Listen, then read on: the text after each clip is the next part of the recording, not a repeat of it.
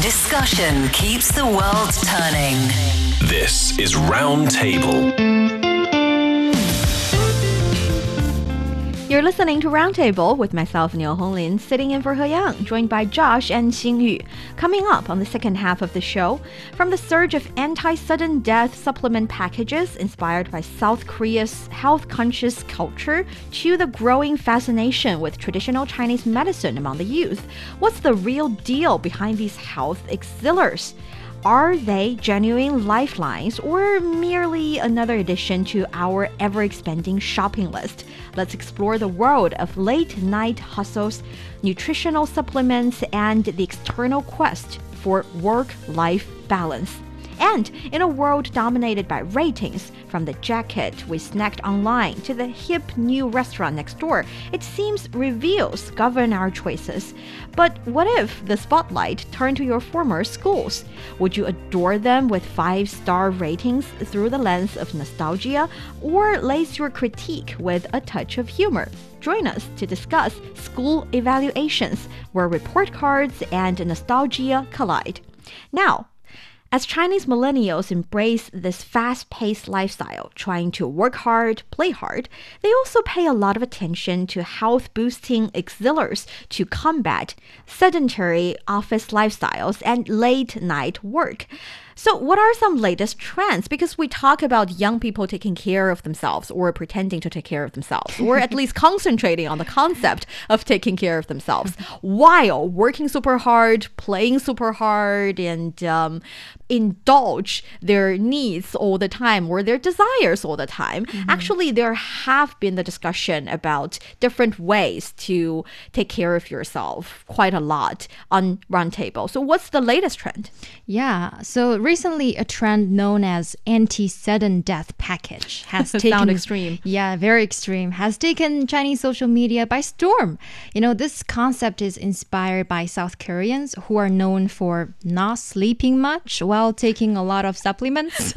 um, so I think in many Chinese people's minds, many of these South Koreans, they, for instance, attend a social gathering at 1 a.m. and then sing karaoke at 2 and go home and sleep at 4. and then what's more extreme is that they wake up at 6 to hit the gym and then hold a cup of iced Americano and energetically appear in the office. So that sounds very stereotypical, but for many Chinese youngsters, it's they compliment, in my opinion. okay, so some Chinese youngsters they have concluded that it must be the supplements they take ah. are keeping them alive. have you heard of this reputation of Korean people being super energetic, Josh?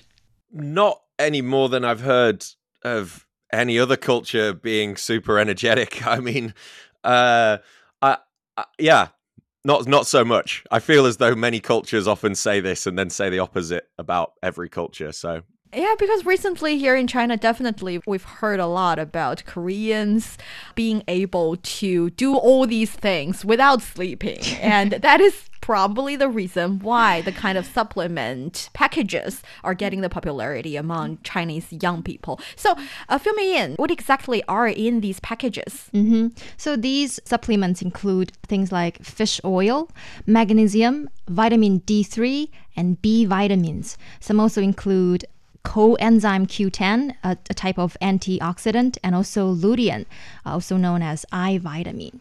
So these uh these are the things that I take or I took when I was pregnant. Oh, really? I mean, you do need certain kind of supplement when you're pregnant uh-huh. to provide more nutritious to the little life growing inside you. Oh. But I'm not really sure if people without such situation really need all these supplements. Can we take these kind of nutritions from I don't know, our daily meal? I think theoretically we do, but especially in recent years, we have seen a rise in sudden deaths among young people. I think that's why it, it has caused a bit of anxiety among these young Chinese professionals. I blame the internet. We just started to have this information yeah. faster. It's not necessarily the, I don't think it's necessarily a rise in the rate of sudden death among young people. It's more like we get to this information faster. Mm-hmm. Nevertheless, yeah, nevertheless, so these young professionals like they often sit in the office all day long and sometimes they stay up late into the night. So I think for them, these packages seem to cater to their needs of staying alive, and they are also willing willing to spend quite some money on them. Um, according to my research, if you consume all these six types of supplements that I mentioned in this package, like one pill each per day, it would cost around two thousand yuan. So that's around two hundred eighty dollars per year, and for some more expensive brands, that price can reach over five thousand yuan per year. So that's seven hundred dollars. And um, according to uh, medical experts, actually, the notion of labeling this combination as anti sudden death package is fundamentally incorrect. There's no scientific basis in that. So, sudden death is a medical condition, and these dietary supplements can play a role in balancing your diet, but they do not possess clinical properties for treatment or prevention. Mm, apart from the false advertising part, I mm-hmm. was wondering, Josh, are such supplements popular among young people in the UK? Even though we don't, maybe not necessarily calling them the anti sudden death package, but at least these are supplements that people might feel it's good for their health. So is this kind of popularity or trend also the same in the West?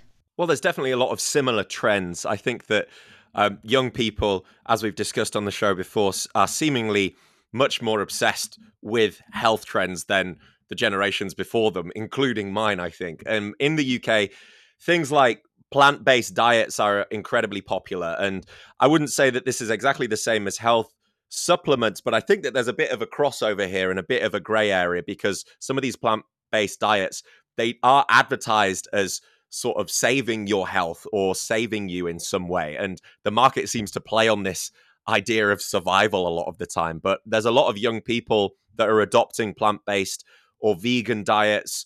But this isn't just for health reasons, it's also for ethical reasons as well. Um, and I wouldn't be surprised if a lot of the supplements that you see also are ethically sourced as well. Um, an example in the UK is something called the Happy Cow app, which provides listings for vegan and vegetarian friendly eateries. Of course, I think other trends popular in the UK, in Europe, in the US, also in China, fitness and technology apps. If you go on a lot of these apps, these kind of supplements will, of course, start to pop up in your algorithm. They will have paid promotions within these apps and things like this. So, this is also deeply connected. And also, another one is mental health and mindfulness, something that we've spoken about on this show already. And this is also an increasingly popular trend, which again, supplements are also a part of this. And you will find a lot of supplements online that report to help you with mental health as well. Mm. I'm curious. Do you think people are genuinely believing this idea that taking these expensive supplements would make me healthier or they are a quick fix to my unhealthy lifestyle or they're simply following the trend saying, well, yes, it's kind of expensive, but taking these supplements would do no harm to my health, so I would try it anyway. It's the worst scenario is I spend a lot of money. It's not going to hurt. What if it works? Yeah. So I think these packages, what they offer really for these young people is like a placebo or psychological Very comfort. expensive placebo. because nowadays it's quite common for them to like stay up late or work overtime they experience a lot of mental stress and they they stay maintain sitting for a long time and they lack exercise and they oftentimes order takeouts. So i think these not so good habits have led to their physical and both physical and mental well-being being deteriorated compared with the previous generations.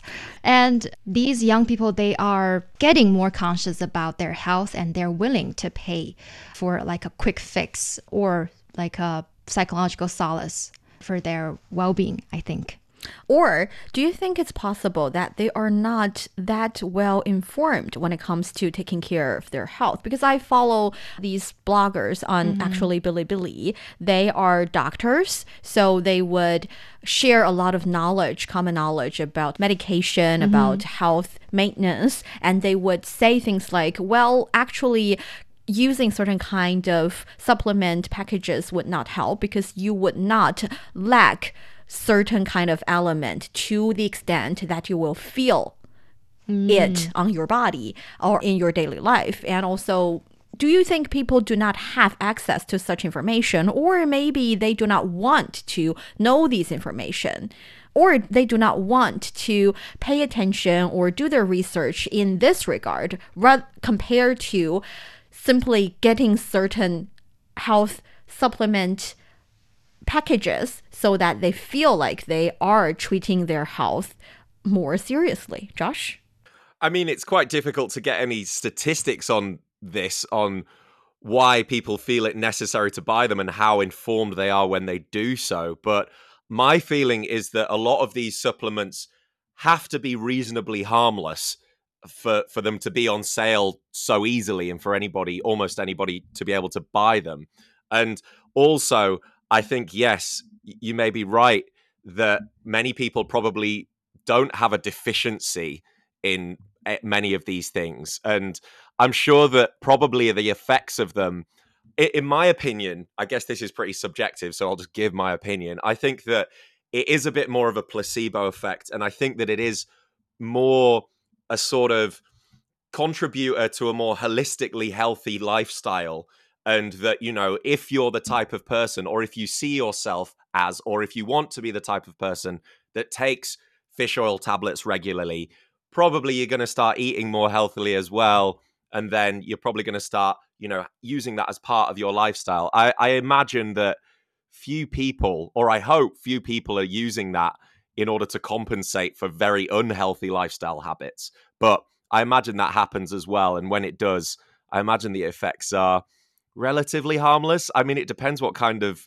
sudden death package we're talking about here. Most of the supplements that i've looked at that are available are mainly things like fish oil vitamin c vitamin d things like this. Um so yeah not that dangerous i don't think. But again i am by no means an expert on this. So my personal opinion on the whole issue and that's also as you can imagine how i take these things which is with no knowledge whatsoever.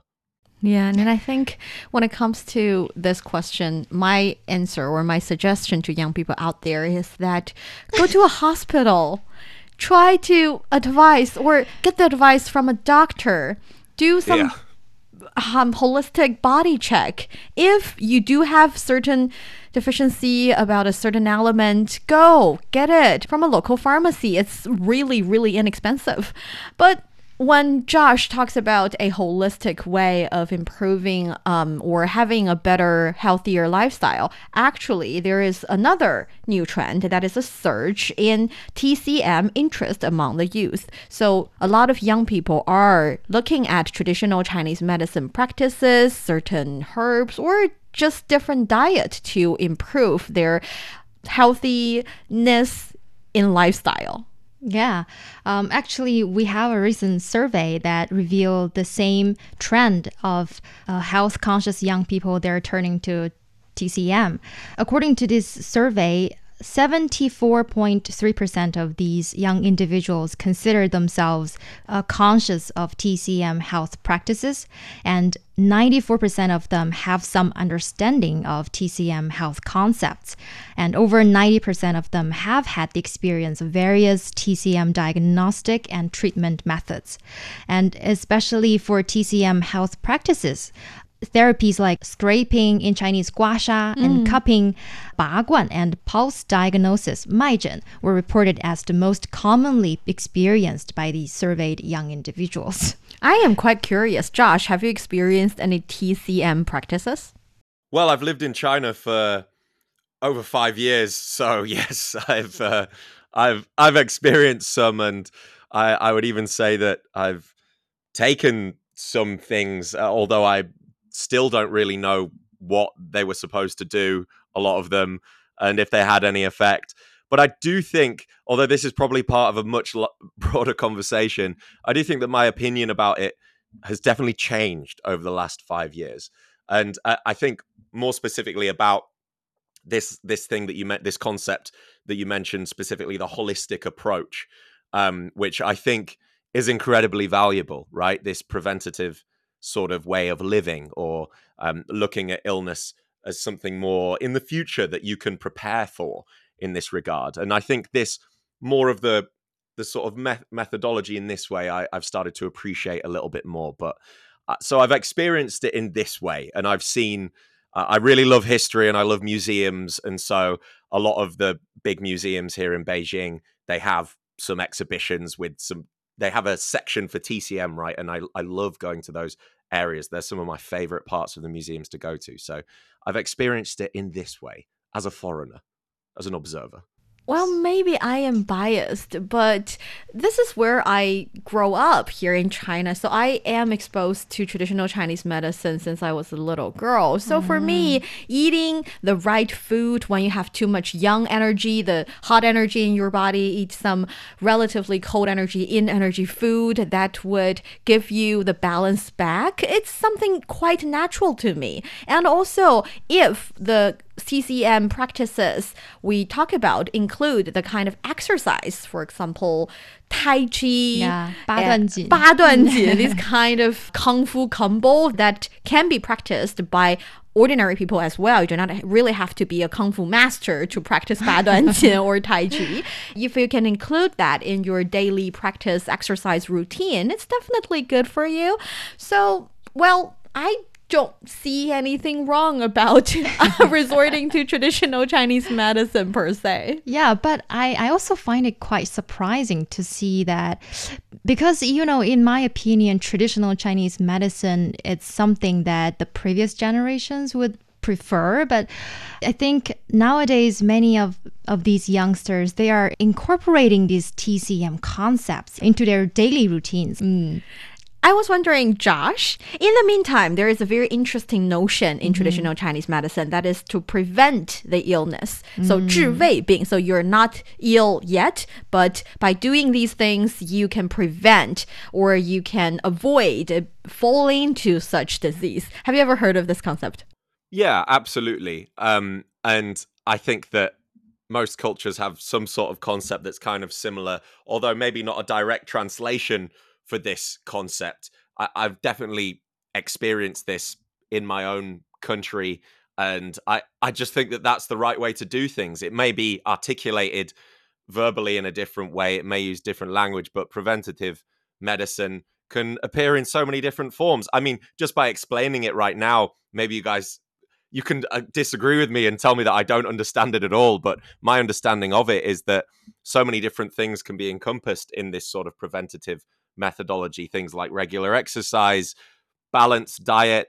I mean, when you talked about certain hot foods and certain cold foods being appropriate depending on whether you have certain types of energy in the body, although we may not say this directly in the English language, I still think that we have things like, you know, certain times of the day when we eat fruit, or if you're feeling a certain way, to have hot soup and things like this. And although they may stem from di- slightly different places, I feel like there's some similarity there. Please disagree with me if I'm wrong. I'm by no means an expert on this. No, I think you're quite right. And I think at the end of the day, instead of taking a lot of supplements, the right thing to do is to have a healthier lifestyle. Mm. So, final question for the both of you. If you have one advice or one tip you want to give to young people nowadays who feel like they're suffering from a burnout kind of workplace as well as a very tiring, exhausting lifestyle, mm -hmm. any kind of suggestions or advice? Quit the job. Definitely not quitting the job, but I would recommend have some regular exercises. Well, I mean, I, I have to agree. I wanted to, I was hoping that you might say something else, but I can't agree more. I think that exercise is the foundation of everything. I think that when you exercise regularly, you also start to regulate your diet, you start to feel hunger, you start to burn off the excess carbs that you may eat. Um, you start sleeping better, your stress levels are reduced. Um, you start to make better decisions. It's like a snowball effect. Um, you know, conversely, if you stop exercising a lot, all the opposite things can happen quite easily. Mm, well said. So, if you feel that work is a marathon and happiness or even sleep is a luxury, then I guess it's time to make a change. You're listening to Roundtable. Coming up next, how will you review your old school? Let's share our love or loathe after the break. Looking for passion? How about fiery debate?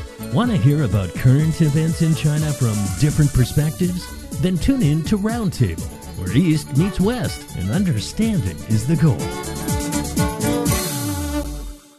It's the hour of Roundtable with myself, Niu Honglin, Josh Cotterill, and Xingyu. Beyond the meticulously calculated metrics of faculty strength, researchability, and employment outcomes lies an often overlooked aspect of university life the students' innermost sentiments. Recently, a campus review's activity on the Chinese internet has gone viral, with many people, students, and those who have already graduated, have left their comments and ratings about their schools. But before we take a look at some of their reviews, let me ask the both of you your, you know, personal experience, your personal review about your old schools. How would you reveal your old universities? Um, for me, I would give nine out of ten. Ooh, quite high. Yeah, very high because I love my university. But that one point was left out because there's no air conditioning in the dorm back then, like 10 years ago while I was in college. So, but nowadays, I think these dorms do have air conditioning and they have been renovated with better facilities. But back then, I think, yeah, I, I think I would give a nine out of 10. Josh, any air conditioners in your old school? I would, I mean, there's so many factors to consider here, but generally, I would give my undergraduate university also a nine out of 10. Wow. Yeah. So, uh, when it comes to our old universities, definitely what we would be affected by this nostalgia kind of feeling. We would wear the "we've already graduated" goggle, and it's our school, and we kind of do not want to trash talk about it. But when it comes to university life, what do you value the most? What are the most impressionable aspects of a university? Now you can think of. Well, for me personally, I, I think one of the most tangible things is what happens after university. Um, and there are many other important factors as well. But I think um, for me, it's not so much employer reputation because, to be honest, my undergraduate university was not one of the top, top universities in the United Kingdom. However, the teaching was so excellent that after I graduated, I was able to be accepted in a lot of the best universities in the world because I was able to do so well in my subjects in that university. And I put that down to the teaching quality there. Maybe I was just lucky. So uh, for me, I think teaching quality is absolutely number one. I think that the the style of teaching and how engaging the classes are and basically just how much you take away from that study and retain the knowledge you retain from it for me is invaluable. That's number one even over university reputation. Another thing um, i think is also just the experience that i had as a on a human level. So i guess things like my living accommodation quality um, diversity on campus um, having being safe and things like this, having a good experience there with my fellow classmates and just making some really lifelong friends, which to this day are still my best friends. And I think that we all mutually benefit from one another from that. And so for me, I know that's quite maybe a bit different from what the major institutions that rank universities may use as their categories. But for me, those are the most important things. And I've been to several universities, and I must say that some of them, although I won't name them, are definitely much more famous than my undergraduate one. I would rank my undergraduate one way higher. Oh, interesting. And for me, besides faculty and also school environment, I think libraries are also a very important key factor for determining or evaluating your school because library is one of my favorite spots in the campus. Also, during my undergraduate study, we have this big giant library and there's a whole floor of foreign books, um, especially for someone in the English major. It, that's my favorite floor. And I would go check a lot of books. And that's when I came across this one book called Human Communication and and I fell in love with that field and that's how it kind of changed the whole trajectory of my later life including me being here. So Oh. I think that's uh, also one of the main areas that I would look upon when I choose a university maybe. Mm. Well, both of your reviews are quite moving and sweet, and I would say objective. uh, but the reason that this kind of reviewing your old school is getting all these traffic, people are talking about it, is because students nowadays are quite playful when it comes to reviewing or rating their old schools. They're giving all different kinds of reviews. Some of them are very proud of their schools, like the both of you. Some of them are making quite humorous critiques mm-hmm. about their schools. Uh, Um, can you give us some examples? Yeah. There's a comment uh, which said that I have lived for 20 years and it's first time that I have learned that tomato egg stir fry is a meat dish. so that's a Unhappy one. it's to mock the canteen. But I think for today's young people, they really consider canteen a big part of their campus life. So yeah, and also there are also heartfelt reviews such as this is a university that treats students as, as human beings, or things like the best principal in the world to express their gratitude for their school. Yeah, so for some not famous schools um, are actually gaining a lot of popularity and a lot of attention because of this old school rating kind of activity online. They started to be seen by ordinary netizens because they are giving a relatively more humanized and uh, sweet and uh, comprehensive experience to students there. And also, some universities and institutions are being a little bit petty when it comes to old students giving them bad reviews or even just constructive criticisms. And we would love to encourage them to strike a balance between acknowledging critiques and highlighting positive aspects of their institutions. After all when it comes to our old schools it's like our own family. We can say mm. bad things about it. But if others are dare to criticize my school that is not okay. We all have the love for it. We just wanted to be better and better. And hopefully these institutions and universities would take the harmless advice and just provide better education experiences and better four five years of experience to the future students. Mm. And that brings us to the end of today's roundtable. Thanks Xingyu and Josh. It's been a pleasure having you at our table. Until next time keep the conversations going and the ideas flowing. I'm Niu Honglin bye for now